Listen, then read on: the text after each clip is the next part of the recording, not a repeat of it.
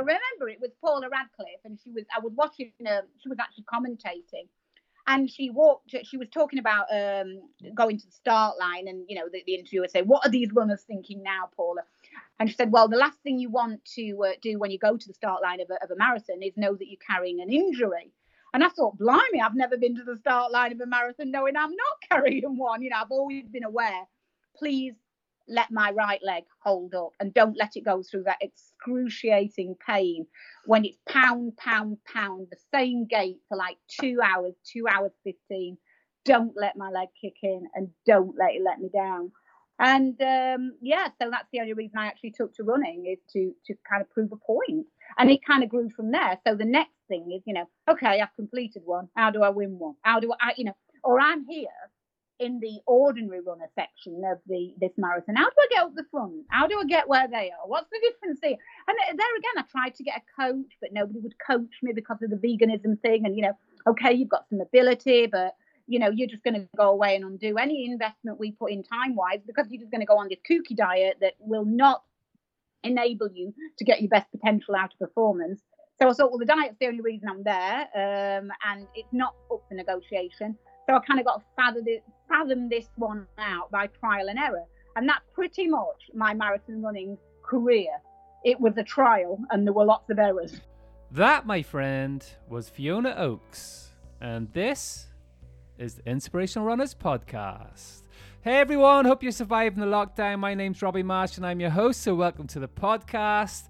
I really don't know where to start with this week's guest, inspiring in so many ways. Co founder of one of the UK's largest running groups, Vegan Runners.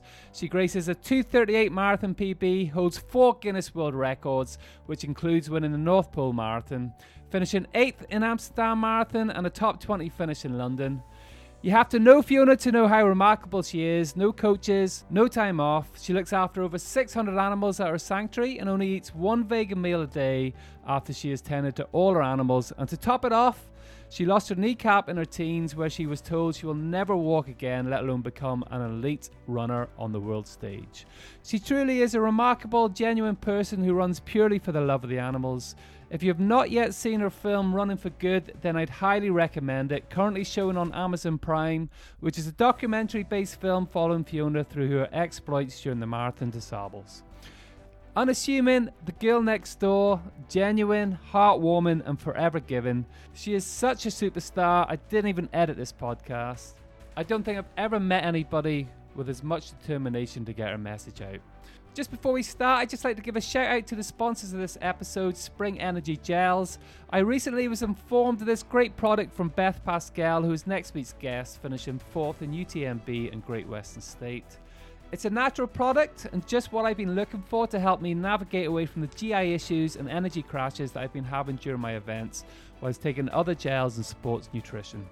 It's made from real food. It has no maltodextrin added, no sugar added, no preservatives, artificial colors, concentrates. It's made with 100% natural foods such as rice, beetroot, banana, coconut water, peanut butter, only high quality ingredients driven by science. Equipped with a vast athletic experience and inspired by passion for a healthy lifestyle. I'll place a link in the show notes. All listeners can benefit from 15% off their vegan range by using the code INSPIRESPRING during the month of May. They have a great 8 pack vegan sampler pack, so why not give them a try? Without further delay, I give you Fiona Oakes. Yeah, so the Running for Good video, what was that experience like? Rich Roll is somebody who I, I suppose he was the reason why I started up the podcast to begin with. My introduction to pod, listening to podcasts was through Rich Roll. Um, but what was that experience like? Well, I'm not a particular person that craves the camera or craves any limelight, so it was weird. Um, in 2013, uh, the director of the film, Keegan Kuhn, was looking for funding to make Cowspiracy. And I contacted him then. I'd just broken the world records and just come back from Antarctica. And um, I didn't know how I could help Keegan because all our funds are diverted to the sanctuary, but I just wanted to support him in some way. And he actually looked up who I was and said, you know, my God, you know, if in the future I can ever do anything for you, uh, then I'd like to. And in 2016, completely out of the blue, he contacted me and said, I've got some downtime and I'd like to make this uh, film about this amazing vegan athlete. And I'm going, yeah, yeah, sounds like a great idea. Who is it? And he said, you. And it was like, is this a wind up? You know, you're kind of checking the inbox to see if it's not somebody playing a prank. And um, yeah, it was it was an amazing experience.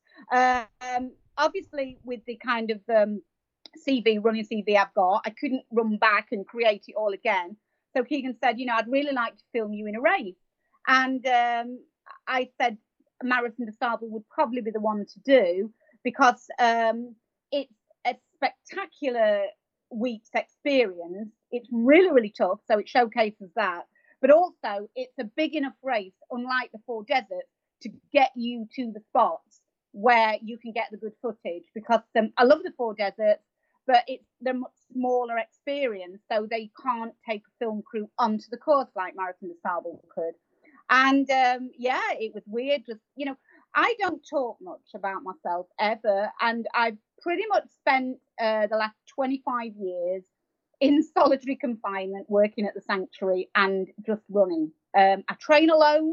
Um, it's been a weird experience, like when I was marathon running, you know, elite marathon running literally um, rushing around in Wellington, popping your trainers on, going off out for a run, coming back to getting on a plane to be greeted by Jos Hermens at Amsterdam airport and take you to the start of the elite race in the Amsterdam Marathon.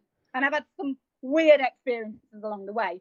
Um, so I don't talk much. And I actually found that Keegan was asking questions that I didn't really know the answers to because I've never really analysed what I'm doing. It's all come from the gut instinct. What I'm this is what I'll do next. I've never really known why. It just felt right at the time. And so I had to kind of think, well, why did I do that? What was the decision making process behind that? So it's a big learning curve for me as well. Um, finding out about myself, really. Yeah. Um, self discovery. Um, it was, yeah, it really was. Um, and um, it originally Keegan was going to uh, narrate the film, um, but as we went on, he was so proud of it. Um, he said, "Look, I'd like this other guy to to narrate the film," and I was going, mm, "I'm not sure about that, Keegan. You know, I really want to be with you. we we got down in the desert together. You know, we had those moments behind the campfire and like you know in the tents, and we were really getting deep conversations going. And I'm not sure." And he said, "Well." It is Rich Roll, and it would be better for the film, you know, basically. um, so yeah, it was uh, it was a, a really weird experience. One of the funniest things is I went to the premiere of Running for Good in Los Angeles, and Rich was there, and of course the auditorium was full because not because of me, because of Rich, you know. And uh, I arrived, and Rich said to me, you know, hi, you know, great film, you must be very proud of it. And I said, I, I haven't actually watched it yet. And he kind of looked at me if to say, what, you watched it, you know? And um, I said, well, Keegan keep sending me footage, and I keep like writing back saying, yeah, I'm sure that'll be fine. But in my world, who wants to watch themselves on a screen? Not me. So I, I kind of avoided watching it. And um, I was sitting at the back of the auditorium, and my intention had been pulling the old, um, as the, the, the intro credits went up, you know, dropping something down the back of the chair, and then an hour later emerging and saying, "Oh, I found it, but I haven't actually had to endure watching myself on a big screen for an hour." But Rich said, "No, no, no, no, no, we're having none of that. You come and sit next to me, and you watch your film."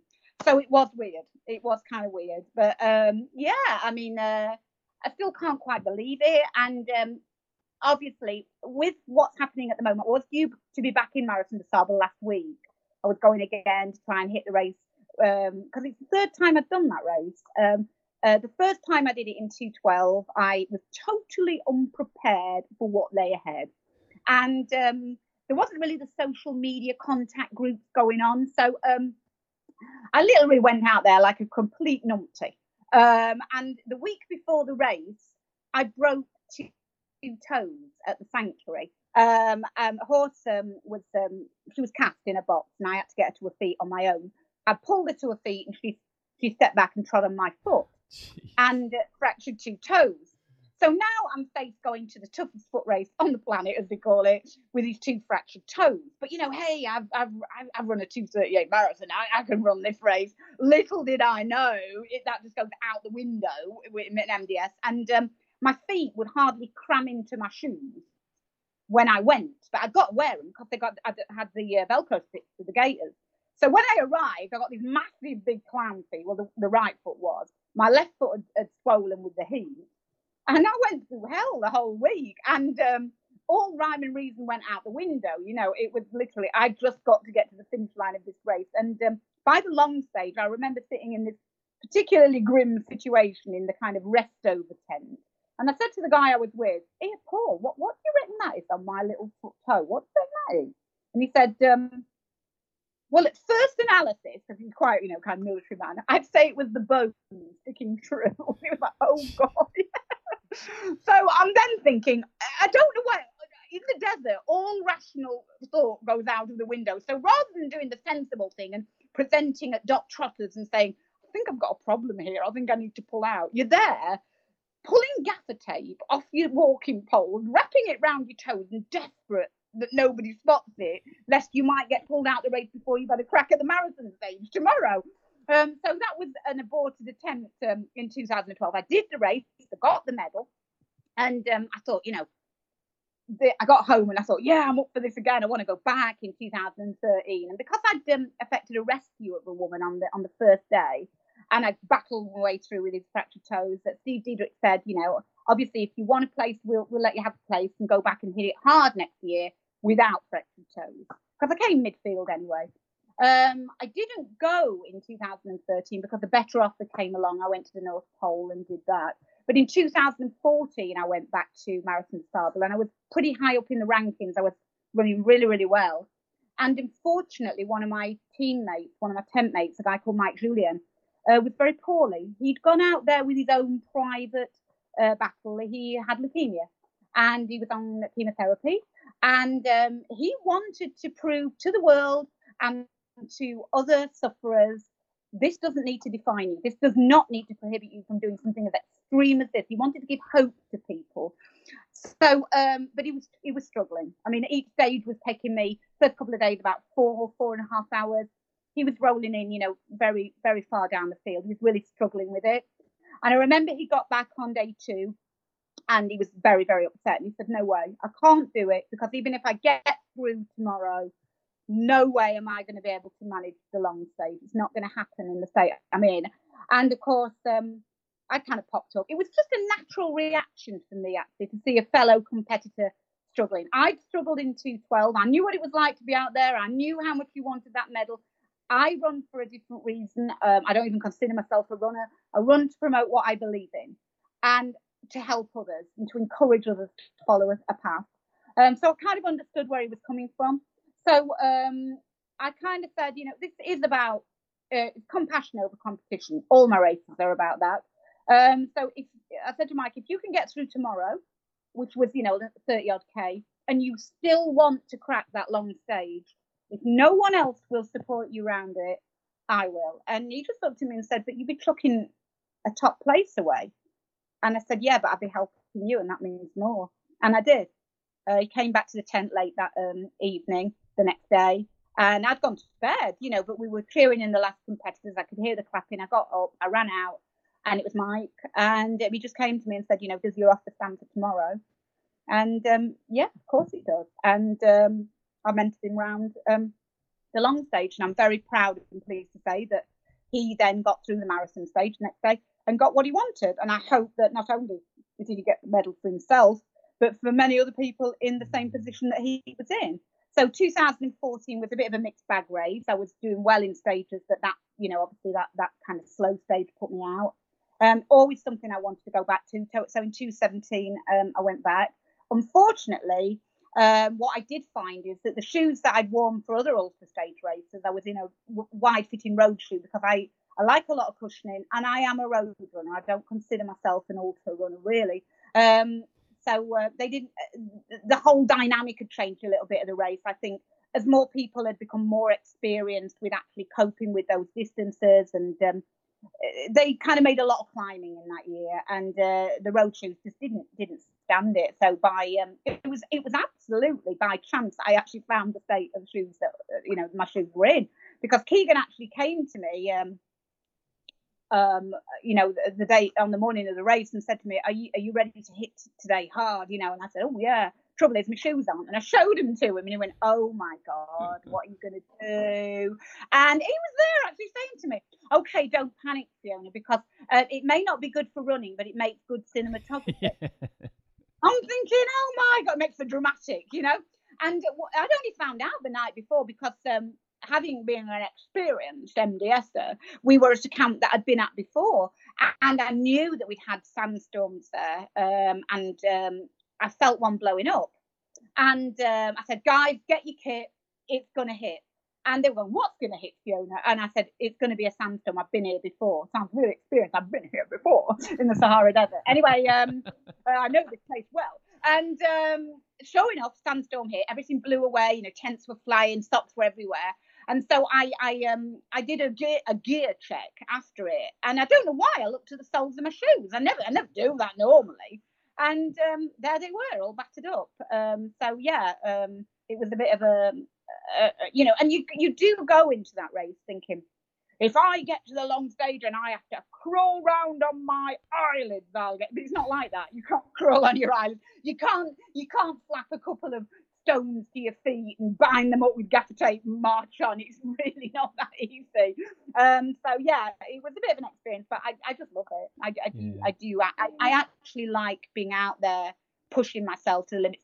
Those who want to do that will know exactly what I mean. The majority of people don't and say, I think you're crazy. But those who want to experience that, want to push themselves to the limits, to find where their limits are, will completely understand why I am the way I am and why I do what I do. You, you touched a little bit there on the reasons why you actually done it. And it's not for yourself; it's for the animals. Um, so very yeah. very early age, um, you turned, you got your vegan runners top on there, have you? Is that what it yeah, says? Obviously. Yeah, vegan runners. Um, yeah. But it was a very very early age that you turned vegan, wasn't it? Yeah, I went vegan when I was six years old after being completely inspired uh, vegetarian at three years old. Um, simple equation, not a decision, reaction to cruelty. Obviously understood where meat was coming from, didn't want to harm animals as I don't want to harm people. Uh, simple question to my mom, why do we eat animals? Mum couldn't answer it. Um, I don't want to eat them. I don't want to be a part of that. And as I became a little bit older, I started to ask my mum other questions about eggs and animal products she's very, very, my mum's a big rock to me. She still is. And she was just honest. And, you know, it was a rocky road and a real battle. I mean, this is the 1970s. There were no vegan products. Nobody was even aware of what veganism was. We were fortunate in that my mum was a good pianist. Um, she, she, you know, she went to university, studied music. Very, very good pianist. And her music teacher at grammar school had been a vegan lady and it was uh, in the 1950s, and it was at a time when junior uh, students had to uh, uh, wait on the tables of the um, staff at lunchtime. And apparently there was always this, you know, oh, Miss Ball, Miss Ball, you've got to go. She's weird. She's, she's, she's vegan, you know. And, and so my mum did at least know what the word, the principle of veganism was, and she kept in touch with this lady so she could articulate in an adult way what I was feeling as a child. And we battled through together. Not easy when I was hospitalized. Um, my mum had gone nursing at that point, and um, she was accused of child cruelty, child abuse, and my veganism was aligned to an eating disorder. So it, yeah. it's not. It's been a battle. So I do understand when people say it's not just peer pressure, but you know, professional pressure of medical professionals. It's it's not been easy. But, it does give you a yeah. picture of where we were, doesn't it? And that obviously oh, yeah. journey with veganism is moving all the time. Um, I know my daughter was picking her GCSEs a couple of months ago, and we sat down with the home economics um, teacher. You know, they they only know what they know, so what they were mm. articulating, mm. what would be good, and they were talking about science and sports and things like that. Um, it totally contradicts my thinking. mm. I sat yeah. on the other side of the table with my sort of mouth shut. I didn't want to discredit anybody. Um, but you know, they were talking about the proteins and all that good stuff and how important that was in diets and where it was important to get it from. And we had, you couldn't get a better person advocate than that than Scott Jurek, who was on your movie as well. That yeah. must have been absolutely yeah. amazing to have him. Seven times yeah. winner of the Great Western State. And he had yeah. a very influential book, Eat and Run, which he published quite some time ago.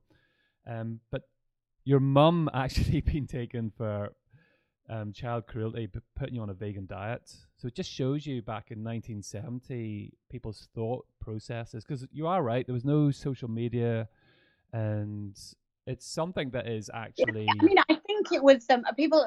My mum, my mum didn't like she.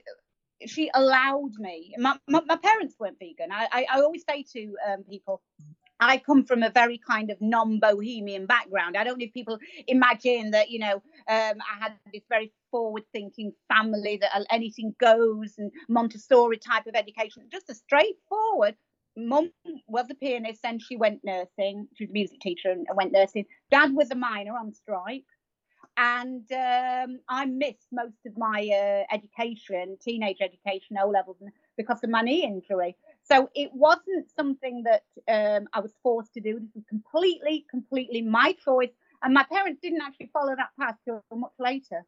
Yeah. Um, so um, it really was just a young child putting two and two together and coming up with four. Yeah, it was as innocent as that, really. Yeah, yeah, I mean, to be honest with you, for me, the exploitation of animals isn't just in the eating of them and the kind of um, using them uh, for testing and, and using the products from them. It's also, um, I suppose, to articulate why a child can go vegan at that age is I was the kid who realized what really happened to Peppa Pig, if you get my drift.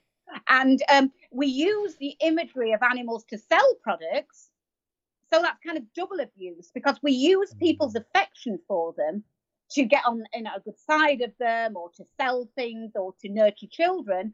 And then behind closed doors, we kill them. My mum, honestly, just told me the truth.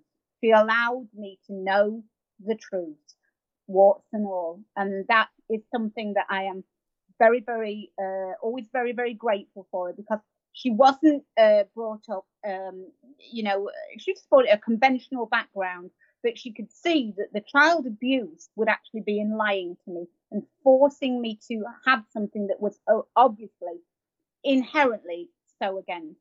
And that was my mum's logic. She's different. She wants to go a different path. Let her follow that path and see where it takes her rather than trying to impose something on her that obviously doesn't suit her. So, what do you think about the? We'll dive into this now. I suppose I was going to leave it to a bit later, but how do you think it's changing now?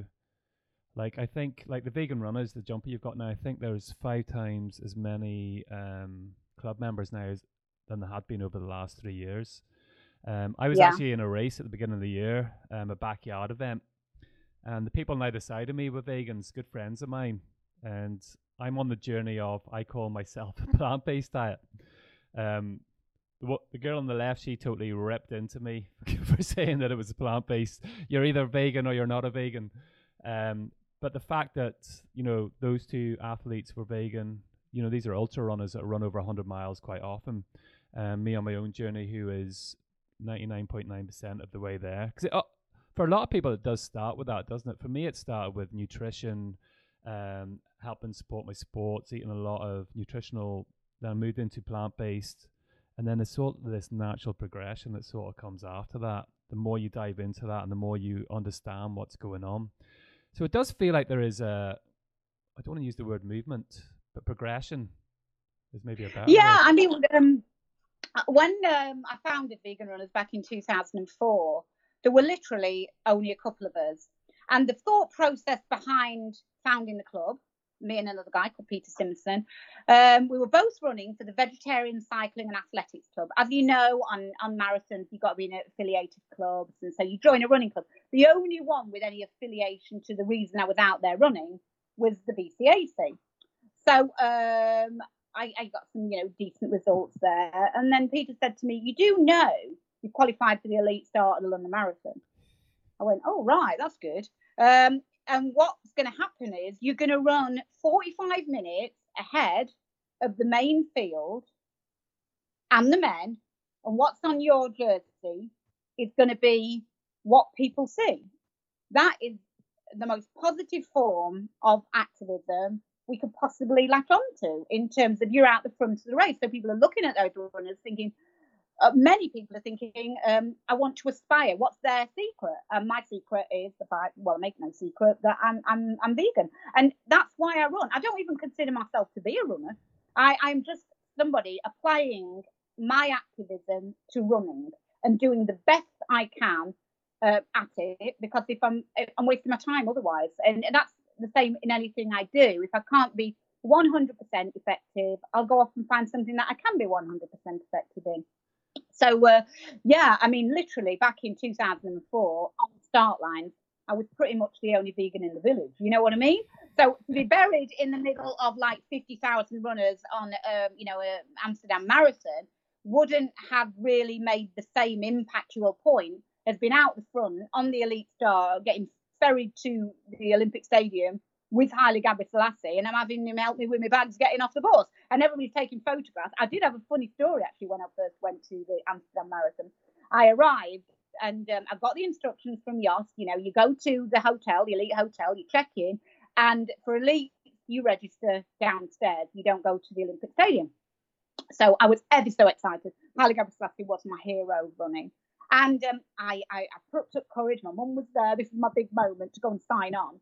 And I walked into the little room for us and I said, Oh, you know, come sign on. And the guy looked up, took one look at me, looked me up and down and said, Sign ons at the Olympic Stadium. So I panicked. I went into full panic mode, went fishing in my pockets for this, this um, letter. I said, I've got this email from your servant. He said, Come here. You know, I felt really embarrassed because I don't look like your average road running marathon runner. And he looked at me and said, Oh, yes, you are. Yes, you are. What, you know? And I'm thinking, oh my God, this is really, really embarrassing now.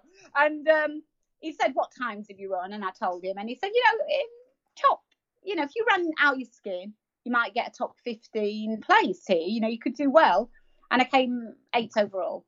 So I was that proud was of that fantastic. Like, yeah and um, in my in my vegan runner top and uh, I, that's the only reason that i've ever run to promote veganism in a positive proactive and peaceful way at a time before social media and i think that's very very important to emphasize a lot of young people don't remember a pre-social media time when you, you literally got to use mainstream media if you wanted to get a message out there and they were selective you know, they weren't Yeah. going to just put any story out there. You'd either got to do something fantastic or something positive or something very negative or something very sensational. Um, and I wasn't going to do the latter two, so I decided the former. And um, yeah, um, we started the club and it's grown and grown and grown, particularly, as you say, over the last few years. Um, when the, the difference between, I think, plant based and vegan, if you just do, if you follow a plant based diet, that you, you could leather shoes. You know what I mean? If you're plant based in diet, that's probably plant based. You then kind of, many people then transition into veganism and realize that actually, I don't want those products either, or I don't need that in my diet, and I actually don't need that on my feet, or I don't need to wear that, or I don't. So that's kind of how it transitions. I um, I've always been vegan. I mean, now to put the the word ethical in front of vegan seems wrong to me because when you say to people, "I'm ethical vegan," it's like almost insinuating that they've got no ethics. You know, um, so I, I'm vegan. Plant based is more about just diet, but it, to me, it's more about a holistic lifestyle, the way you conduct yourself, the way that you actually think about the impact of your actions on others, in not just animals, but um, uh, humans as well, and the environment. But those things have come later. Everybody's on a learning curve. Nobody's the perfect vegan. Everybody could be better. Everybody could do more. And for me, it started with the animals. Uh, then it moved on to other issues because I just didn't simply realize the impact of um, animal agriculture, for instance, on the planet. I knew up to the individual animal it was wrong and I didn't want to be part of it. But you, you start, you learn. And that's one thing that I always say people, oh, what are your strong points, Fiona? My strongest point is that I know very little, but I'm willing to accept the fact that I know very little and always want to learn more. That's what Yeah. I, I kind of, you know, that pushes me. And that's always the ethic. It's like we live in a, a world that's driven by money, obviously, and Yeah. you know when we were younger, the whole animal products, etc. It's what drives a lot of cash flow. But there, you can see now people. I don't want to say jumping on the bandwagon. It's the wrong thing to say. Mm. Maybe it's the wrong thing to say. Maybe it's not. Um, but now they can see they can make money out of this, and you've seen the likes of the program Game Changer come out, and you know the humans race is very naive. You know, we we just know what we've been taught. But now that there's money being made in this, um, it almost feels like you know it's helping it step forward a bit quicker. Yeah, I mean, I think that that's the main thing. I, um, I, I did realise that if veganism was just about, I mean, I'm not the greatest advertiser's dream. I'm very quick to say when people talk to me about nutrition, I literally scrounge all food. I don't. Food is not my driver. It's not my motivator. It's not the reason I run. I, I it's probably tenth priority on my list. I've got 600 mouths to feed at the sanctuary. Mine's the last one I'm bothering with. I've never bothered much about food. And people say, "What do you take to desert? What do you eat before?" A couple of Mar Baker bars. They're vegan. They cheap. They do the job. They can prove you've got the calories. I I don't fixate on food. Um, I don't take any supplements. It, I, my body is not my temple my body is a facilitator for what I believe in, whether it be caring for the animals or, or you know, or running. Um, it has driven it forward though, because obviously the reluctance is um, the look the reluctance is um, I don't I don't there's nothing to promote in me. I, I don't sell anything. I don't actually give a message. Um, I was cut from the Game Changers uh, because I think the direction of the film changed in terms of I have ne- I can't offer anybody a performance enhancement proof from my veganism. All I can say is it is not prohibitive to doing the most extreme endurance event. That's why I've done the running. That's all I wanted to prove. And people say, well, well, why did you pick running? Because I've got a knee injury that I've had so many surgeries. I was told I would never walk properly again, let alone be able to yeah, run. So you had like you had 17 surgeries on your knee. Yeah, yeah, between both knees. And the re- um, the but you lost, you lost, you lost your kneecap though, didn't you? Through that. Yeah, yeah, yeah, yeah. So and that, important that to say that, like before any running, you know, in your teenage, late teenage years, which is quite devastating as well. Told you're never going to run. Uh, sorry, yeah. you're never going to walk again, let alone run, and yeah. potentially be yeah. classified disabled, which is pretty common for somebody that has their kneecaps removed. But you yeah. have taken this path of running yeah, I mean, to be honest with you, and I think that's why I identified a little bit with Mike Julian. I was told by doctors I couldn't do it. He was told by doctors he couldn't do it. I knew where he was at. Um, and also, um, when I was, um, why did I pick running then? I picked running for the simple um, fact that I realised after getting the sanctuary, been here a few years, just kept taking in endless amounts of animals was not going to be the answer. I could take 4,000 in, not, not going to end the problem. We need to promote the lifestyle that would ultimately make everyone change their, their, their opinions or their choices. Um, the only thing I was good at, um, I've done a lot of cycling and I was quite athletic. I've always been quite athletic. I was a very athletic child. Um, I need it probably had to be a sport, something cheap, uh, something that was economical on time and kind of finance. And um, Paula Radcliffe was doing really, really well in marathon running at the time. So all the buzzwords were there with, with kind of, you know, uh, this extreme endurance event on the athletics calendar. Uh, Paula's doing brilliantly well. The interest was there with the media. The platform was built. I just got to be able to climb on it. And that was the mentality. If I could just compete in a marathon and complete a marathon, all the descriptions were there from the press and media. This is really tough. And I think people need to go back and realize that marathon running was only included in the Olympic calendar for women in 1984. So this is like 2001 too. It's pretty unusual event, but there wasn't a marathon in every village in the world. There was only not that many marathons in the UK. It wasn't a sport that most people were familiar with. Um, and I figured it was just an equation. Well, if I could prove that I could do a marathon, then I can prove that you can do anything on, on a vegan diet. I mean, I won't just say um, I lack ability because I do. I actually have a disability um, that I've got a challenge. And I remember it was Paula Radcliffe, and she was I was watching her, she was actually commentating, and she walked. She was talking about um, going to the start line, and you know the, the interviewer said, "What are these runners thinking now, Paula?" And she said, "Well, the last thing you want to uh, do when you go to the start line of a, of a marathon is know that you're carrying an injury." And I thought, blimey, I've never been to the start line of a marathon knowing I'm not carrying one. You know, I've always been aware. Please let my right leg hold up and don't let it go through that excruciating pain when it's pound, pound, pound, the same gait for like two hours, two hours 15. Don't let my leg kick in and don't let it let me down. And um, yeah, so that's the only reason I actually took to running is to to kind of prove a point. And it kind of grew from there. So the next thing is, you know, okay, I've completed one. How do I win one? How do I, you know, or I'm here in the ordinary runner section of the this marathon. How do I get up the front? How do I get where they are? What's the difference here? And there again, I tried to get a coach, but nobody would coach me because of the veganism thing. And you know, okay, you've got some ability, but you know, you're just going to go away and undo any investment we put in time wise because you're just going to go on this kooky diet that will not enable you to get your best potential out of performance. So I thought, well, the diet's the only reason I'm there, um, and it's not up for negotiation. So I kind of got to fathom this, fathom this one out by trial and error. And that's pretty much my marathon running career. It was a trial and there were lots of errors. you know, I kind of got there, you know, uh, somehow, some way I got, I got, I got around it. And I, I started with just two.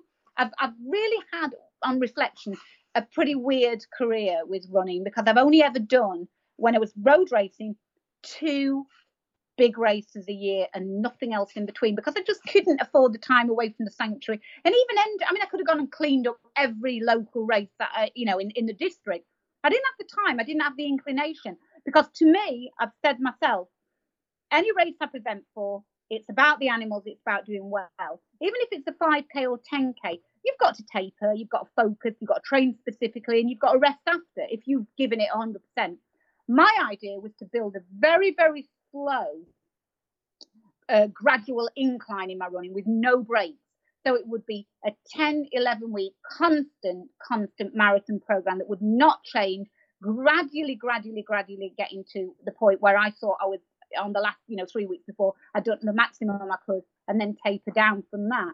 Um, and it kind of worked, but it was surreal. As I say, you know, one minute I'd be like every other runner and kind of rushing around looking for anything that resembled half a pair of socks after coming in from a morning mucking out, grabbing what I could, belting off up the road, running back in, putting my wellies on, sometimes having to put my flipping running uh, my outdoor stuff on over my clothes to get out and grab the last bit of light because I, I, decided to stay out a little bit longer or do a bit more.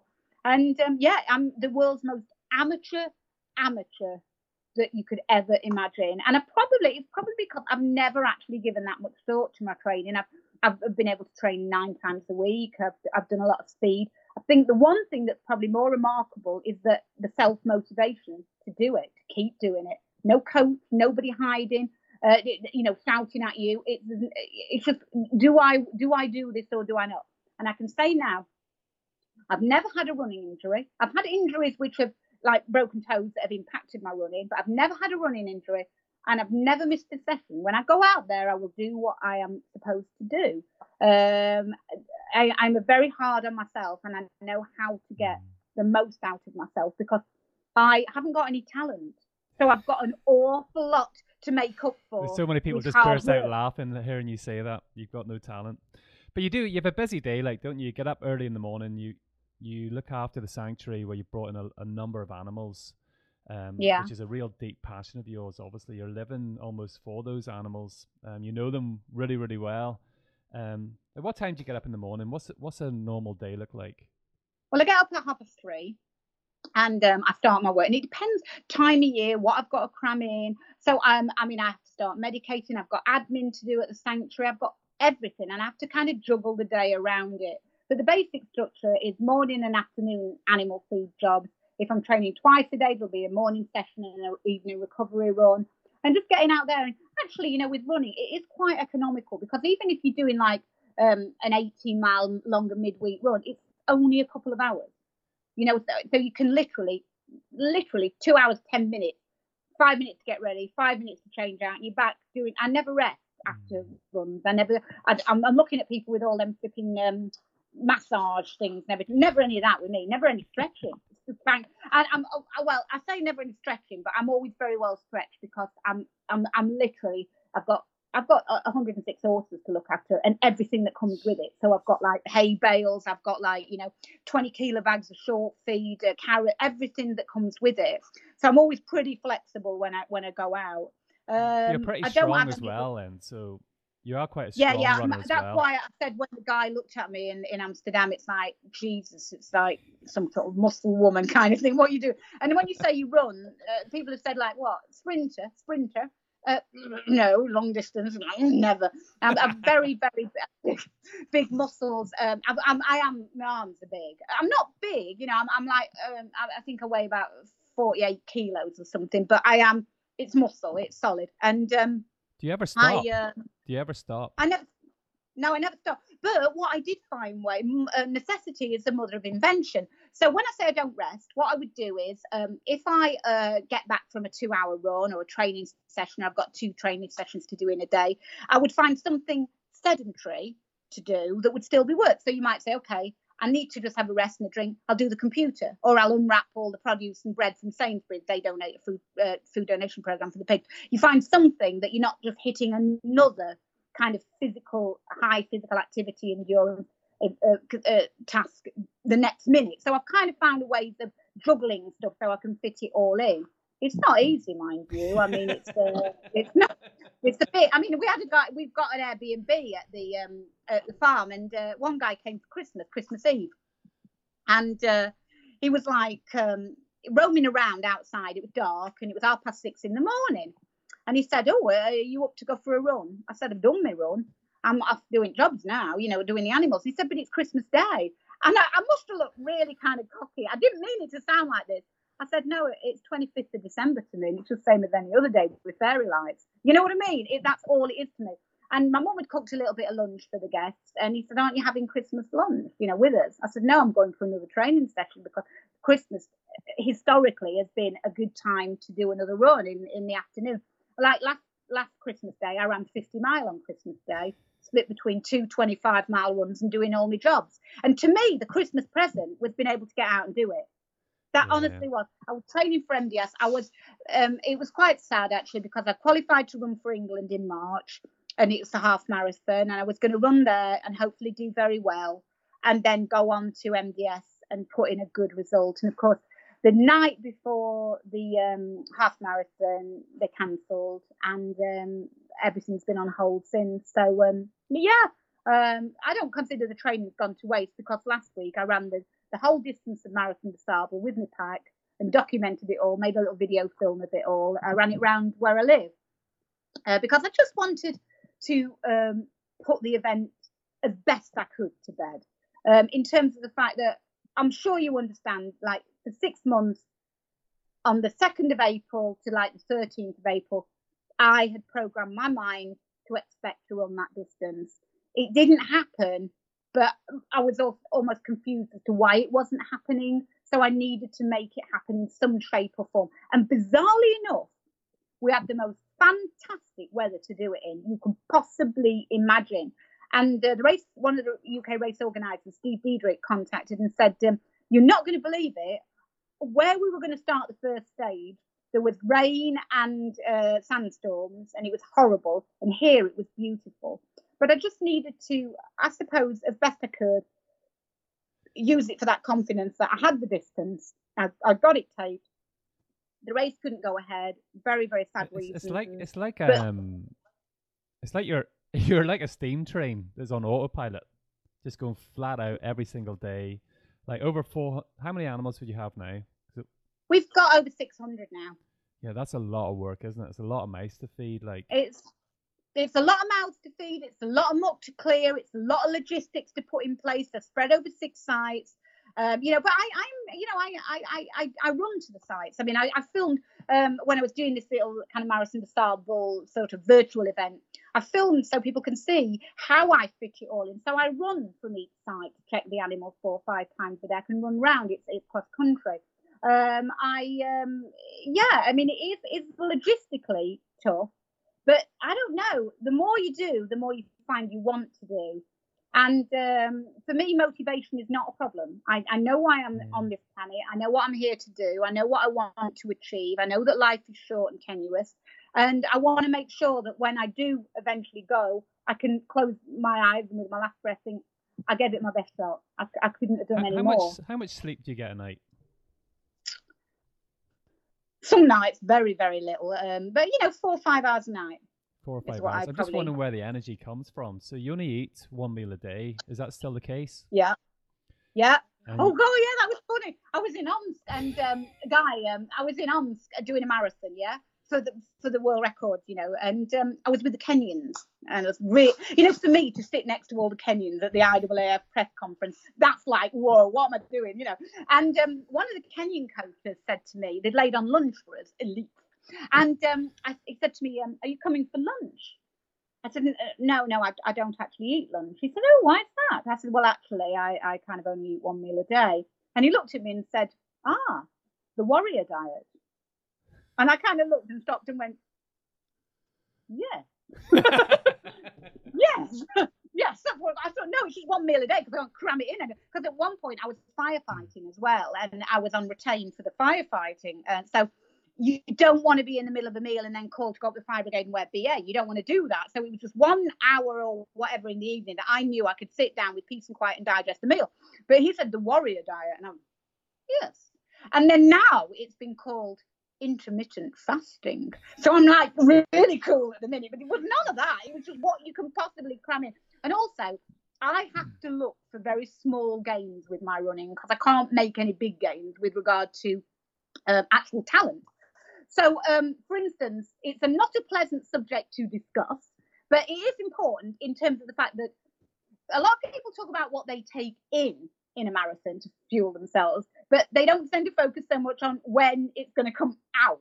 and I like to know exactly how my body's going to perform because the last thing you want in any race is stomach cramps or the need for the toilet because you can be running as fast as you like. You've got to stop for a toilet break you're not going to run the time you want. So I've had to look for little tiny things that I can do that are kind of free that I can mm. manage to make up for the lack of money, the lack of coaching, the lack of talent, all those things. So I've become very, I mean, I've, I don't have a Garmin, I don't have a pulse monitor.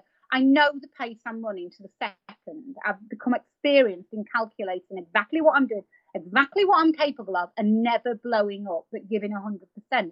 And I know a lot of people who rely a lot on like Strava and technology find that weird. Um, but I say, look, the way I'm looking at it is this. I've got the most sophisticated computer in the world known to man about my person. I've just had to learn how to use it, and that being your brain.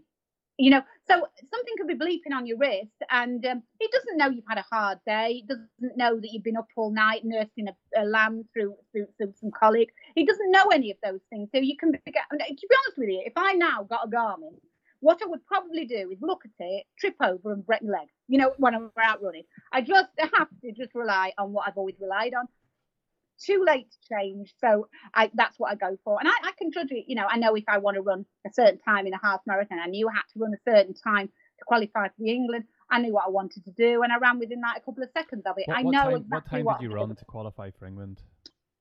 Uh, for the half marathon, it was uh, I ran 120, 28, I think something. I ran that for, for the age group. Um, and I think you had to run under 140 to qualify. But I, I just made my decision. It was actually one morning, um, I'd had a race cancelled. I couldn't go to because something happened at the sanctuary, and it was I've very much gone ultra running, uh, just doing a lot of miles for MDS, and um, you can't do a hundred plus miles with a backpack and then immediately go back and do speed. I don't find that so easy to do. But I decided, okay, this is going to be really, really bad. Um, I need to do something positive. So I decided I'd um, do the England qualifier for um, 10k. And I got one morning and thought, right, I'll do that tomorrow. I'll just enter that race and I'll, I will go and qualify. And I did. I did it for 10k and half marathon. I'd done no speed work for like, I don't think I'd done half marathon for eight years. it's like turning up, don't worry, will I? I, I think, what can I wear on my feet? You know, not not some sort of cloggy like ultra shoes. You know, find something to wear, go, you know, and get on with it. And um, so I had worked uh, after that experience. I had worked, and I knew what I wanted to run. I mean, I'm 53, so I didn't, you know, I I I'd worked out that I could run uh, 122, just under 122 uh, for the half. Which to say I've got no talent, I've got no speed, I've got, you know, I. But you got your marathon time down to 2:38. It's almost yeah. Olympic sort of time. Um, yeah. What marathon was that in? and that was in Korolyov in um, Russia, not Moscow, out there. So how did that feel then? Because like you have all these runners as well, and like, what year was that in? That was in 2005. So 2005, a bit of stigma as well with vegan and all of that good stuff. Like that must have really showed them. It's like I don't want to say not fingers up because that's not what you're trying to do, but you know you're beating a lot of men who are training really really hard, and here you are on a vegan diet, running 238, and beating most of these macho men on these big heavy diets. Mm-hmm. So it must be. Yeah, fantastic. I mean, it was. It was. But I mean, to be honest with you, it wasn't fixated on. And to be honest with you, that's one of the things that I found with the vegan runners. And um, I became very frustrated with the fact that I was getting a little bit ignored. My results were ignored. And um, I remember that I was doing the London Marathon one year off the elite start again. And I've kind of top 20 in London, which is a big result for me. I am not a runner. So to be able to say, you know, I've done top 10 in Amsterdam and top 20 in Great North Run, you know, I've done some good results for somebody who is purely an amateur. Um, I felt that I'm not running for myself. I'm not look, running for medals or whatever. I'm running for veganism, and it seems to be something that everybody overlooks. They overlook me. And um, one year, um, it was what I remember very clearly. I was doing London, and Tracy Morris was uh, doing the commentary. You know, like the bit beforehand where they kind of ask questions, ring the expert. The elite ladies have just gone off. You want to ask a question? And one of my friends uh, rang in and said, "Do you think any of the ladies on the start line could possibly be vegetarian or perhaps even vegan?" And I, they played it back to me because obviously I was running at the time. And uh, the, the woman said, uh, Tracy said, uh, oh no, right, you need animal protein. You definitely need that kind of thing to, to perform at this level. And I'm there running the vegan runner top. So um, it, it's always been, um, believe you me, being vegan has not been cool for very long, if you know what I mean. Um, it's uh, something that is very, very new. And obviously, um, when people see Arnold Schwarzenegger and think, you know, he's trying this route. But before that, it would it was almost like veganophobia. I mean, I remember in 2012, I was um, selected for the Daily Mail's Inspirational Woman of the Year. So I did the article, and my mum went out like bought 50 copies of the Daily Mail, and we got them home all excitedly to look. And we're looking at it. woman runs across desert to save her animals, and, and the whole article. And where's the bit about me being vegan? and it wasn't included. So I think people then are disappointed, but they forget that when you do an interview, it doesn't come back to you and say, "Are you happy with that?" And they, "Oh no, I don't like that bit," and you go back. You just you do an interview, they publish what parts they want of it. And I realised um, relatively recently when I was walking around, I couldn't fathom it out. Um, in 2013, when I did the world records at North Pole and Antarctica, um, I came back um, and I got a big newspaper interested in doing the story uh, with the sanctuary angle and the vegan angle. And um, I, I, came home and I said, you know, there you are. I've not just broke one world record. I've done all three, you know, and I've, you know, and the guy said, you know, we can't do the story anymore. And I was so upset. And eventually he said, look, think about it. Um, it's running into Christmas. Um, it was at a time, funny enough, I saw a program on television that substantiated this recently about Aldi and Lidl. They were just trying to crack the luxury market of um, you know like uh, getting you know being competent for Tesco and Sainsbury's, and they were doing a lot of advertising running up to Christmas. You know, trifles and five bird roast. So we said, you know, we are in essence paid for by our advertising, and we can't be paid to advertise that and then put something completely so contradictory in the middle pages. We can't do that. So it got overlooked. And, and I heard the word veganophobia. And honestly, um, that's what it was like. I mean, yeah. it, the Game Changer film is quite interesting. In 2013, James Wilks um, approached me um, and said, you know, I want to make this film about veganism, and you are the go-to person. You're the, the only really one performing at a high level, and I want you in it. So James came over and filmed, and he went back to Los Angeles and couldn't get the funding to take the, the project to the next level. So we put it on hold, and I think in late 2015, James Cameron became involved, and there was more interest. And he said, you know, right, I've got some funding. We want to come out and film you. And they came out, you know, the whole Louie Psihoyos and like 14 film crew came out and filmed me for the that project, uh, Game Changers. Um, but I think 2016 was the year when the dynamic changed slightly. and veganism became a commercial entity. Mm. And I'm mm. just not a commercial person. I, I was never saying, this is me before, but look at me now. This is me always. And it was almost, I feel that with that film, they needed people that would uh, say, this is the benefit it's given me, rather than kind of me with this kind of, I, I used to watch a, a, a spoof sketch, uh, Acorn Antiques, Mrs. Overall, sort of, and I always liken myself to Mrs. Overall in the background, kind of dusting and saying, oh, but I've been vegan 47 years, Mr. Schwarzenegger, you know, and it didn't fit with the, you know, it didn't fit with the dynamic. You know, back in the 1970s, a strange British woman was, you know, vegan and, and done all this. You know, it just it just didn't fit. Um, it's only yeah. recently it's become kind of the ticket, if you know what I mean. Um, but, but you, were, you were you were one of the real pioneers, though, because and if you don't, hold on a sec. That's my Garmin alarm going off. I just tripped over my Garmin. Um, but you like you were one of the pioneers, whereas like you are like the person next door, and I hope you don't mind me saying, but you're unassuming. So when you talked about the elites, when you walked in there, like, oh, what are you doing here? You're just like one of us. So I think this day and age is more important that, like, when we see some somebody like us who is doing it, it means that it's potentially that we can do it, and that's real inspiration. That's exactly it. That, yeah, not yeah, like Arnold Schwarzenegger. Exactly like I'm not Arnold point. Schwarzenegger. That's been to the front. Yeah, I mean, it's like with the Paula, Paula Radcliffe and people like that. I can never be that person, but you could be this person. You know, you could be me. I mean, I, I can't, you know, uh, have no talent like you know, like the top runners, but you know, I can't just jump on the, the get a bunion and jump on a plane to the best bunion surgeon in the world. I can't do that. I've got to go to the National Health Service GP and like everyone else. I just want to show people the potential they have got inside them to achieve. And I am just I won't. I, I, I always say, and I kind of wind my talks up. If I can do it, believe you me, any of you can do it because I carry a disability. I'm not necessarily uh, physically able to do what I'm doing, but I dig it out from somewhere. I have very little. If I've got any talent, the talent comes from the mental ability to keep pushing. But I've got an awful lot of determination. And if you've got that dedication and discipline in you, you will achieve. And um, that's kind of been my, my message. Um, I, I know I'm, I mean, when it was with Rich Roll, I did a podcast with him. He kept kind of saying to me, but you, you have got talent. I kept, no, I haven't.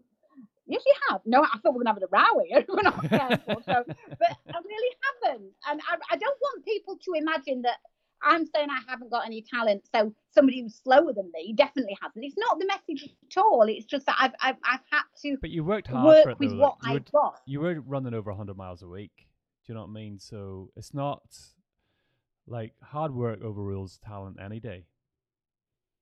I believe so. And I've said if you want to find people with real talent, they're the ones that have, will put the hard work in and have got the talent. They're the guys out the front. And when you run next to these guys, or they've run away from you, and you've kind of follow them into the distance, you realize you have not got talent. They've got talent. Um, but I have worked hard. I mean, I, you know, I can tell you stories that used to, and have my one meal a day at night, and I would fall to sleep eating it. It would be coming out of my mouth. I would be so tired. Tr- you know, trying to fit in two. You know, I used to do three speed sessions a week Tuesday, Thursday, and Saturday, and a 12 mile recovery run in the evening. As well as doing this lot, as well being on call for the fire brigade, as well going down to drill nights and cleaning on a, a Wednesday for extra money down the fire. I, I have really, really worked hard. There have there really isn't much of a Fiona left. Uh, it's just a walking body to um, facilitate getting done what I need to get done um, in my life, and I'm very, very driven. Yeah, I do feel that that's part of the reason why you've done so well on the diet that you're on. Is because you're all go all of the time, and that you're not sitting absorbing all of this bullshit that is being presented to us through media or through even early schooling and things like that.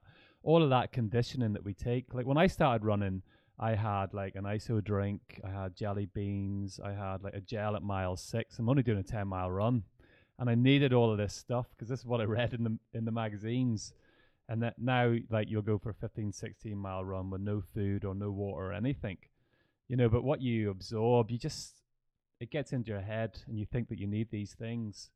And I think that's what happens. It's all advertising and conditioning and you oh yeah i mean it's telling you you need it, you need it, you need a product i mean i've seen people on start line of half marathons wearing more gels and look like a flipping grenade belt i mean you know literally i mean they've got more i mean you don't need it i mean i've never run a road marathon and took anything but water along the route i don't have anything but when you think about it, I mean, I've never had a sponsor. I'm not an advertiser's dream. Do you know what I mean? I'm not an advertiser's dream. I don't, I can't say, you know, buy this and you will run fast. I remember I used to work in a, a bike shop and it was at the time Miguel Indurain was riding. And uh, somebody come in and said, you know, I want a bike, you know, what sort of bike? A fast one. I looked at him and said, look, what do you mean? Because go down next door, it's motorbike, they've got engines. But, you know, it was like, Miguel Indurain will go fast on a shopping bike. You know what I mean? He probably go faster than you on a shopping bike. You need to work on the, the, the, the, training. Spend less of the time reading the magazines and buying the products and fiddling about. Just work on the basic training. The only bit of kit that I ever really focuses on is shoes and socks because I've got a bad knee. I want some cushioning. But other than that, I do rotate my shoes. I'm very careful with that. Other than that, literally charity shop kit, you know, vegan runner stuff when I'm running and just get out and do the miles. And I think that's the testament to the vegan diet. Not so much the race results or the wins, the medals. They've been able to sustain the periods of training to get those results. Because actually, any race is just like putting money in a bank. The training's like putting the money, depositing the money in a bank. And on race day, if you've done what you, you know, the training and the weather's good and you're good, you just go and do the big withdrawal and you should be able to get the result. That's all it's ever been to me. Simple equation, job done, home, back at the sanctuary, get on with the work. I've never, Keegan come and he's like, you know, where's all your medals? Where's all your trophies? Don't know. Don't keep them. Have you got newspaper cuttings? No. Well, why not? I said, because I'm not interested in that. I'm only interested in going out, achieving what I need to achieve on the day and coming back and getting on with something else. I've never dwelled on it. I'm not I'm not a person that needs praise. I'm not a person who needs um, accolades.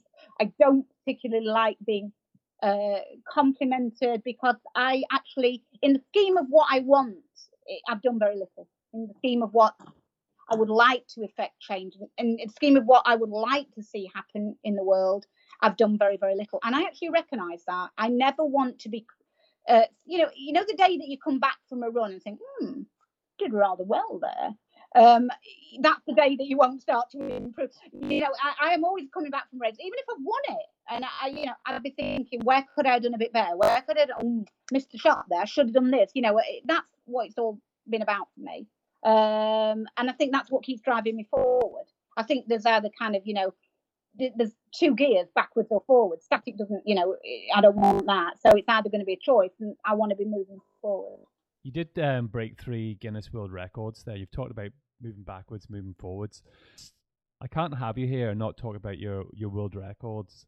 Um, and it started off with the North Pole because that that was that must have been pretty exciting it was. It was surreal. I didn't know what I was letting myself in for. I was kind of thinking, you know, I, had done 2012 Marathon des Sables, and um, I was always looking for the impact on veganism from what I was doing. So I was the first vegan woman to do Marathon des Sables. I did it ethically vegan. I got a massive that full of goodness knows what, huge, great big kilo sleeping bag. Couldn't get anything synthetic. Um, so I had to use heavy equipment.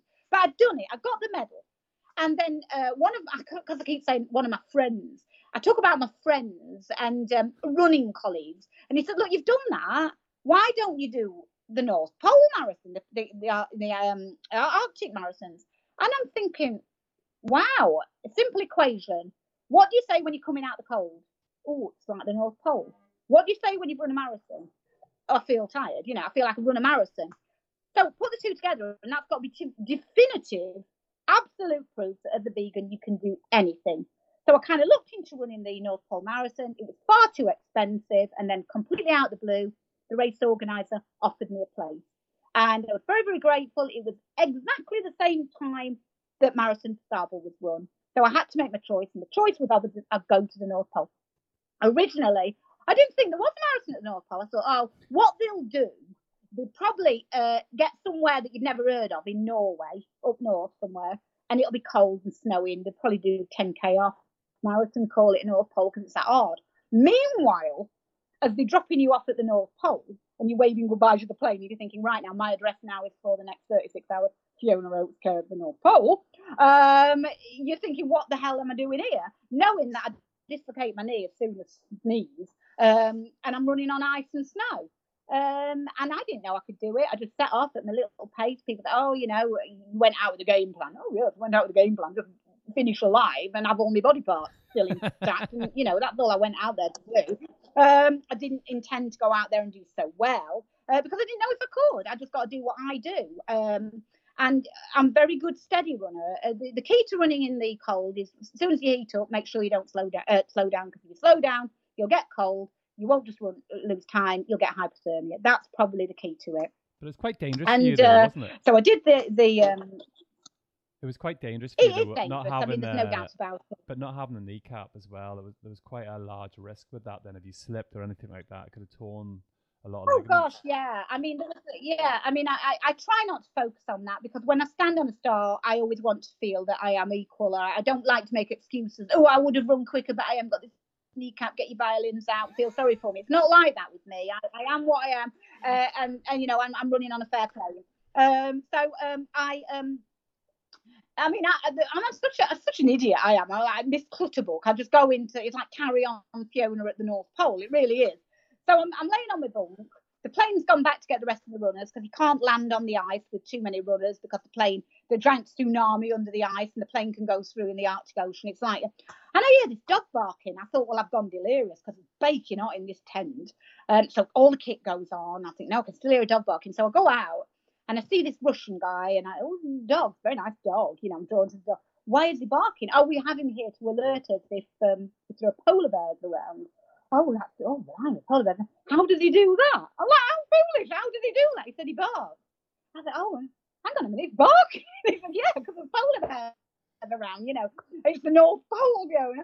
And um, yeah, it, it, was it was just a magnificent experience. I mean, I, you you lay in your bunk, you wait to be told we've got a window to set you off. You can run now. You never know when the start's going to be. And I remember thinking at one point, have I got frostbite in my big toe? Um, I hadn't done any acclimatized training. I'm getting there, and everybody's been training in a freezer, some special university camp that they've been to. I'm thinking, oh no, you know, I've been out when it were a bit nippy, but that's all, you know. Um, and um, they've all got special trainers on, and I've got my old Saucony's, you know, complete idiot.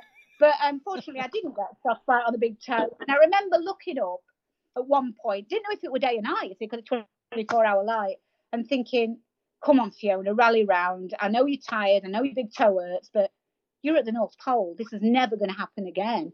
And um, yeah, I won it and I broke the record and all that, you know, course record and whatever. And from that point, you know, the, the other guys who were more accustomed to this sort of running, I was coming basically from um, just road running, you know, said, Fiona, you know, you, you're really good at this. You could do the world record. I didn't know anything about world records. I don't really know anything about ultra running, you know, all these you get in these tents and everybody's talking about UTMB points and all this business, and I'm sort of thinking, oh my god, what do I say? I don't know. I don't know anything about running. I just know one step in front of the other as quick as you can, get to the finish line, and then the pain. That's all I know about running. And um, yeah, um, and then then I came home and I thought, yeah, I'd like to do the world records, well documented. Fiona no money because we all go to sanctuary. Um, in the end, my mum and dad offered to. the only thing they got left was their cottage, which was a remortgage for me to go and do this attempt. Um, no time to remortgage at that point. Full on, um, go and um, a sponsor came forward, and literally I was going, you know, there and back to Australia in a day. You know, I mean, like I remember got stopped at Adelaide Airport, somebody said to me, you know, are you looking for your bags? No, I've got no bags, but you're coming off the Dubai flight. Yes, I know I have um, well, what are you doing? Are you going on some way, staying with relatives? No, no, no, no. And he's looking at me. You basically come to Australia for a day trip. I said, yeah, that's about right. You know, oh, I know what you're thinking. No, it's nothing like that. I'm, I'm running a marathon in the morning and then I've got to go home and, you know, start jobs again. And he's like, you crazy woman, just go. And I've done, you know, and I just muddled my way through these races, but I knew I could do it. I knew what time I got to run. I got to run about three hours in each race. And I know that's well within my compass to keep going and doing that. It's not bad knowing your body. Um, but yeah, and, I ended up with three world records for the animals. Not for me, I, I didn't do it. I just did it to prove what you can do, your potential. And whether you do it to promote anything, it's all about finding your potential and reaching it. And that's what the running has taught me. Um, it's all relative to what you want to achieve. So I don't look at runners and think, oh, you're slower, you're, you know, I always aspire to be better. Uh, but you know, somebody might be out there and it might take them seven hours to do a marathon, but we don't, you know, the context of what they're doing it in, that might be their Eliud Kipchoge sub two, you know. So it's all about, and you learn so much about yourself in these races too. I mean, I, I think the ultra stage races teach you so much, and I've always said they've had a great impact on my life in in teaching me the importance of um, the basic things. I mean, I run for the animals, but remember, we're all animals. Um, some are non-human, some are human animals, and essentially, we're not very different. We need food, water, shelter, security, no pain, uh, no suffering. Um, that's that's all we crave, and I think that this crisis has taught us that. Um, we it also illustrates the frustration of being confined. We have our freedom um, in this country, particularly. We can go as, where we please within reason. And um, all those things that are the most precious things, I think very often have been overlooked and taken for granted. Um, and people laugh at me. I said, well, they, you know, what is it like in the Marathon des Sables in Saint I said, well, put it like this. If somebody walked over to you with a giant diamond, yeah, and said, do you want this? The owner, great big diamond here. You'd look at it and probably think, how heavy is it? oh, it's heavy, it's a big one. And you probably think, no, I don't want to have to carry it. Well, it's not got no use to me out here, or it, like a hundred euro note or whatever. Ooh, you look at it and think, ooh, toilet paper perhaps. You know, those things mean nothing in crisis situations. What mean everything is water, a little bit of food, a little bit of rest and recovery. Uh, just feeling that for a few hours it's over and you haven't got to think about that horrible experience that's awaiting you tomorrow. That's what the important things in life. But you know, I, I say that truly with great humbleness because at any point in those races you can just put your hand up and say, actually I've had enough now. I want to go back to the five star hotel in Ouarzazate. Most people, or a lot of people in, in terrible war torn situations, in poverty with suffering, can't do that. The only thing we can do in the Western world is use these experiences to teach us those lessons that so that we can come back and always carry in our hearts and minds the people that are not got what we've got and try to fight for more equality and justice throughout. And that's, that's honestly why, why I keep plodding on. Beautiful. Um, tell me a little bit about the Tower Hill stables then. Well, Tower Hill Stables Animal Sanctuary was started in two, um, 1995, 1996. Um, I've always rescued animals, always loved them. Never thought it was possible to have a property with any land, you know, to be able to do rescue myself. And um, me and my partner were um, rescuing from like a small property, you know, just a domestic property, you know, cats and dogs and chickens and chinchillas wherever we could. And um, we had horses at a livery yard, a, a farm one of the horses had a terrible accident. Uh, it was at for 13 weeks, and we decided that no longer could we work that model. It just wasn't working. Uh, you know, us going to work every day, all I've got sends to pay someone else to not deliver the care to the animals that we wanted them to have. In that, um, I found out that Oscar had had his accident um, because um, the farmer who owned the place where he was had allowed um, people to shoot in the field, shoot rabbits, and he, he basically took fright. He was a racehorse, ex-racehorse, and he'd got himself impaled on a fence. So at that point, we decided we've got to raise some money to have a, what an equestrian, probably small holding. Uh, my parents went into flat out when they thought there was a chance of this happening. All my relatives chipped in. I remember I'd got a great aunt who was 98 years old, and uh, my mum told her, Auntie Nancy, there's a chance Fiona might get this dream. And she went to her bed, and bless her, she got a, a sock with a thousand pounds in it, eh, under the mattress for a funeral money. And she said, Well, give her this, and I'll just have to make sure I don't die just yet. And um, all the money went into to get in this uh, small property. And uh, I started full rescue. I was going to just stay at home and do the rescue and but it just grew bigger and bigger and bigger because as the more you become exposed to the problem the more you want to do to address it and that's why after we've like accumulated other yards. Now we're back into the renting situation, slightly different, but I was still back. I knew then that it wasn't working. The animals, the need was out there. I couldn't fulfill that need. I was always hitting at the symptoms, never getting at the cause. And that's why I wanted to find a way creatively to promote veganism in a positive way because I knew I've been vegan since I was a tiny child and it worked for me and it could work for other people if they knew about it. And a lot of people just didn't know about it. Um, so that's why, you know, I took to the running. And now uh, the sanctuary's grown. We've now got over 600 animals. I've got 106 horses.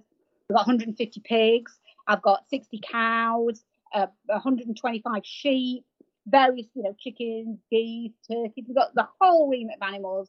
Um, and that's what my passion is caring for them, fitting in the running around it. And I think that's important for people. You know, I get a lot of um, like ladies who are mothers. Oh my God, I, I didn't think I'd ever be able to achieve my full potential running. I thought I was just going to be in a gym doing a bit of aero. I've seen what you do, what you fit in, even around, you know, I've got two children. It can be done. You just got to be creative with your time. Um, for me, I've always been creative with my running. It's just uh, I'm creative with my activism, and that's what it's all about. Not looking at what you can't do and what you haven't got, finding ways of working what, with what you have got and making that work as best you can. And that that's what I, I always try to do just be as positive not look at what you haven't got but look at okay it's not great my body's not great I've got a gammy knee but actually I might be able to do this if I really find a way around it. And that's what I've done with fitting in the training in or, or whatever I do. It's just I don't know I don't know if I'm just very lucky to to be able to maintain these levels of um, motivation and um, I'm always very very enthusiastic because I know I'm doing it from the heart and people when people have interviewed me in the past, I sound like a right diva, but it's not like that. Um, very often people say, "You do you, do you want to see the questions in advance?" And I actually say I would prefer not to see them. I don't want my answers to be rehearsed because my life is not rehearsed. It's not false. I want to see people to see the true Fiona. I don't want to see them with some. Uh, I can't offer massive statistics because I've never. I've I've I run and I what I've done I've almost done to create the statistics. I've, I've run to create facts. Every statistic can be manipulated and read differently. Every fact can, you know, but this is it, this is actually what I've done. Uh, you can argue with it, you can dislike me, you not agree with it, but I've done this, and you, can't make that go away. And that's been the logic behind uh, the running, uh, just to, to create some proof, because nobody else was doing it. Nobody else was out there when I started with the running, doing what I do. Um, when we created the club and when I went, nobody, no other active vegans were out there. There might have been other people who were vegan and, and weren't saying anything about it, but there was nobody actively promoting it. And when I actually looked at the big uh, organisations, the animal welfare organisations like, you know, uh, PETA and, and Viva, uh, they were always kind of getting um, contradictory um, remarks in terms of saying that okay, you might be able to survive on a vegan diet, but can you thrive on one? Nobody's doing that. So, you know, this idea that all vegans would look like they've been dug up from the ground, or, you know, they might just be able to, you know, muster enough energy for, to get from the settee to the fruit bowl, or, you know, to, to nibble a lettuce to the fridge, you know, that was the kind of imagery, and there was nothing out there to say differently. So I just wanted to be able to say differently. I couldn't just do a YouTube video and, and put it out there and, and state what I felt. I've got to actually do something to prove it. And that's what I, have always tried to do and, and, be very honest about what I'm doing. Um, the Tower Hill, is there any, if anybody wanted to help what you're doing in the Tower Hill, is there any avenue at all? Yeah, I mean, obviously we've got you can contact us via the Instagram Tower Hill Stables or via me, Fiona Oakes. Um, just actually, I did I did a phone in once to James O'Brien on LBC, and it was just about sport and drugs and whatever. And I rang in as, as Fiona um, from Asheldham, and in the middle of the interview, he said, "Oh my God, you're you're, you're Fiona. You're actually an elite marathon runner and a vegan." And it was like, "Oh gosh, you know, like that." But what I'm trying to say is, if you just search Fiona or Fiona Oakes and running or just Fiona Oakes, it all comes pluthering forward at you. But um, yeah, the sanctuary's got obviously a Facebook page, an Instagram page, loads of ways to help either physically by volunteering, uh, donating. Obviously, funds are massively important, especially at the moment. Keeping going is a real worry because of this um, coronavirus. Um, you know, people can't come to the sanctuary. Uh, people are worried about their future. They're worried about their own livelihood. So I'm afraid charity is taking a step back in people's thoughts. You know. Um, but yeah, just getting in touch. And people write to me and say, you know, oh wow, it's a, somebody wrote to me this morning. They'd seen the film Running for Good, and she was bowled over by it. And she said uh, on the Instagram, she said, um, "I know this message probably won't reach you. You must get thousands. Oh, um, but um, I just wanted to say how amazing I found the film. I always write back. Whether you write as Tower Hill Stables or Fiona Oakes, it's always just me sitting at the end of the computer in the middle of the night or whatever, writing back to people. I like to help other people. I like to, if people ask me about the running or ask me about vegan, I really do try personally to answer everybody because I think it's very important. I want to share. I don't want to take. I want to share with people. The whole purpose of my life now is caring for the animals and promoting veganism, not for myself. Um, I don't want to be at the center of this. I want this word out there and in a positive way. And once uh, upon a time, uh, an organization in Sweden contacted me and said, We want that picture of you running down birdcage walk alone with that vegan runner top on. I think this year I came top 20 London. And they said the only problem is we can't put a credit on it. We're not putting words, we're just putting images. I said, I don't want my name to be out there. I just want this word to be out there and people to see it because people's attention span is like, this is before Instagram, it is instant. An image, they move on. And uh, the image is London Marathon, alone, must be, you know, running well, in a vegan runner top. That's all I ever wanted. And um, I know when Keegan was actually filming in the Marathon des Sables, I shared my, my tent with some great guys, seven great guys, and he went through and asked them all, you know, what would you, uh, what do you think of Fiona? Oh my goodness, you know, I think they thought were on camera. They better say something nice. But um, you know, one guy said she's not what a typical vegan. I, I imagined a vegan to be like. Said, I know she didn't say that, but she's just not what I expected at all. And that's kind of what I want. And you know, at the end of the day, vegan thing is just it's it's the diet, the way you live your life. It's not pertaining to a specific sort of person. You know, I've got the you know vegan friends who are surgeons, who you know like firefighters, all spectrums of society, and that's what you know I want to show. We're not just like a group of people that you jetted in from some alien planet. We are just normal people who happen to eat differently and probably think a little bit differently than most people. We don't actually probably eat a whole lot differently and think a whole lot differently. It's just that we we've developed the reasons why we are thinking and eating the way we are. And I know when I was in um, the Atacama Desert a couple of years ago doing the Atacama Crossing, we were sitting down for one of our evening tent talks, you know, around the campfire. And uh, one of my guys said, "Oh, um, I don't think I could go vegan." I said, "Look, Marco, what do you actually eat?" And when it actually came, he analysed it he was practically vegan.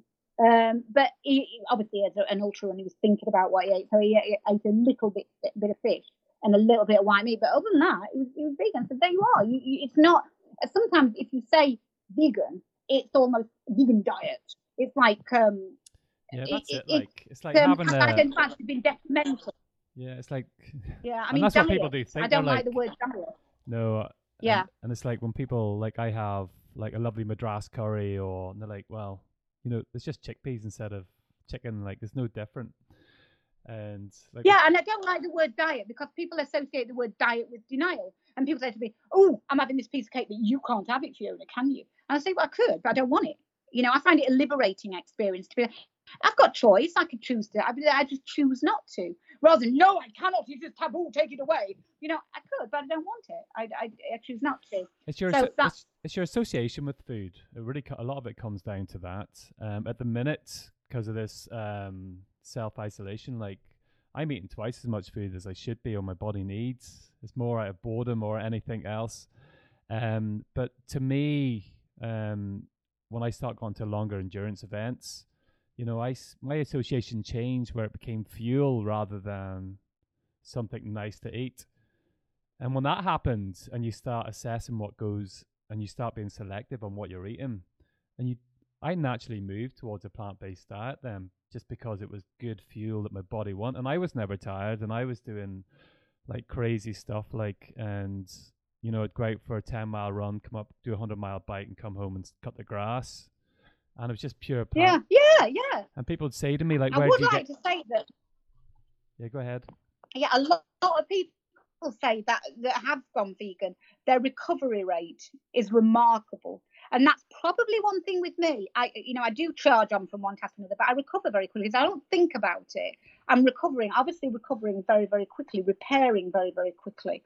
Um, and I can only say that uh, people ask there's no before and after with Fiona uh, because I've always been vegan. But the one thing is, for me, the benefits are that um, sport is not just about uh, physical, it's about mental. And for me, I'm very mentally where I need to be.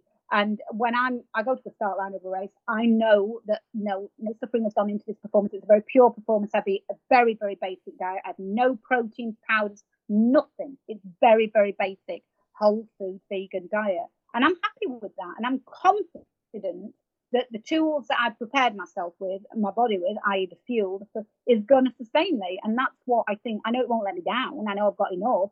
And I think that it is absolutely the mental approach to your your diet. I think a lot of people overstress it, overanalyze it, when actually um, it, it almost plateaus and they actually goes back the other way. They think, oh, but I couldn't do it on a vegan diet. Well, I can do it, and I know I can, and I know I will. And I also, I always advocate for. Um, I come from an era where there was no product, you couldn't even get soya, could nothing vegan. You had to create your own.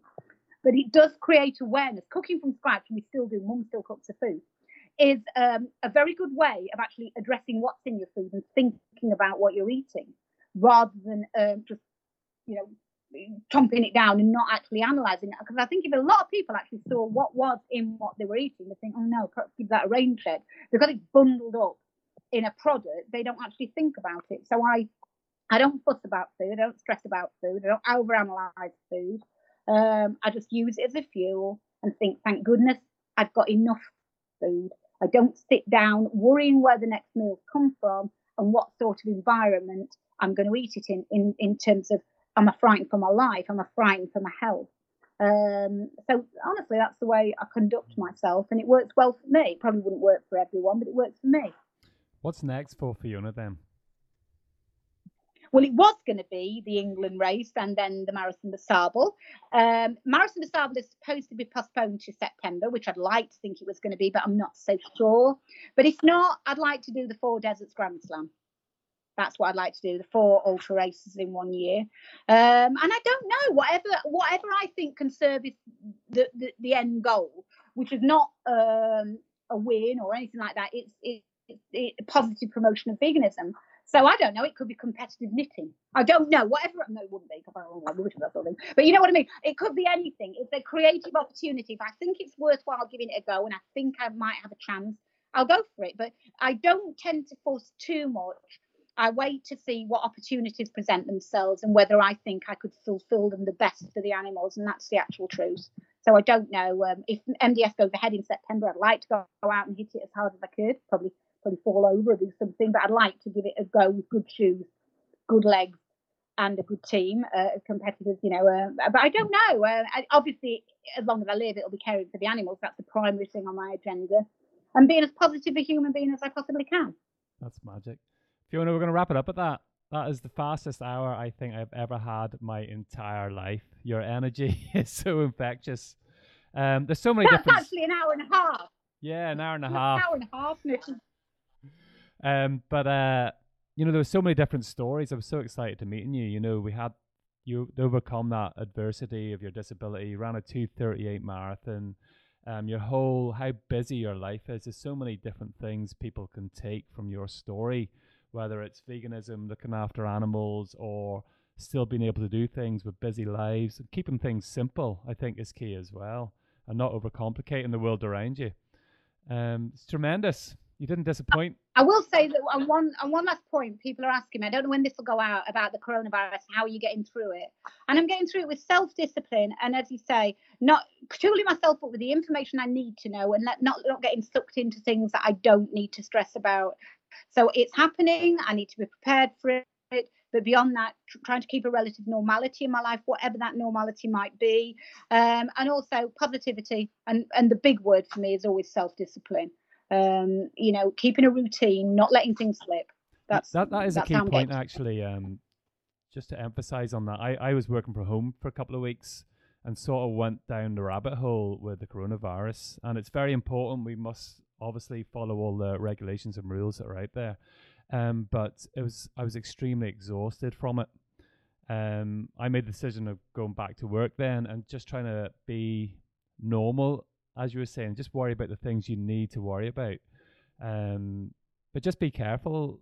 I, I suppose to everybody, you know, safe isolate where you need to and clean your hands. I Mm. suppose is the big key, Mm. the main key. And also, can I just say the things that you can do now in, in preparation if you did get it or anything else?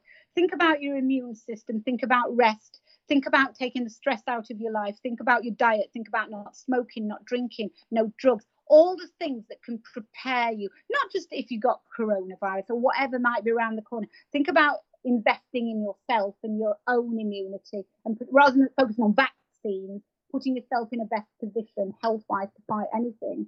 And I think that's very, very important. And you've got to be in the right mental place and physical place. You could be as good as you like physically, but if mentally you're all stressed out, it's not going to work. So finding that symbiosis of being sensible, but not, like you say, getting stuck down the rabbit hole. Um, yeah, and just stay well and, and focus on things will get better because we, we have to work together to make them better and learn lessons. Magic. Fiona, thanks very much. Yep. Hope I didn't You're steal too welcome. much of your time. Really appreciated that. No, no, no. It's better now the nights are light. I've got more t- daylight hours to do the animals, so I'll go off and shoot out and do that. And thank you very much for this. Wow. Well, folks, what do you think of that? Fiona is absolutely amazing. She is one of the most inspiring guests that I've had on the podcast. If I could bottle her energy and sell it, I'd be a rich man by now. It hasn't been an easy path for her, but determination and results will no doubt be her legacy. Hope you enjoyed this episode. If so, why not follow the Inspirational Runner on Podbean, Apple Podcasts, Spotify, and other places I'm not even aware of? Or join our group on Facebook under the name Inspirational Runner Podcast, not to be confused with the page which is technically no longer being used. Beth Pascall on next week. So until then, stay safe and keep on moving.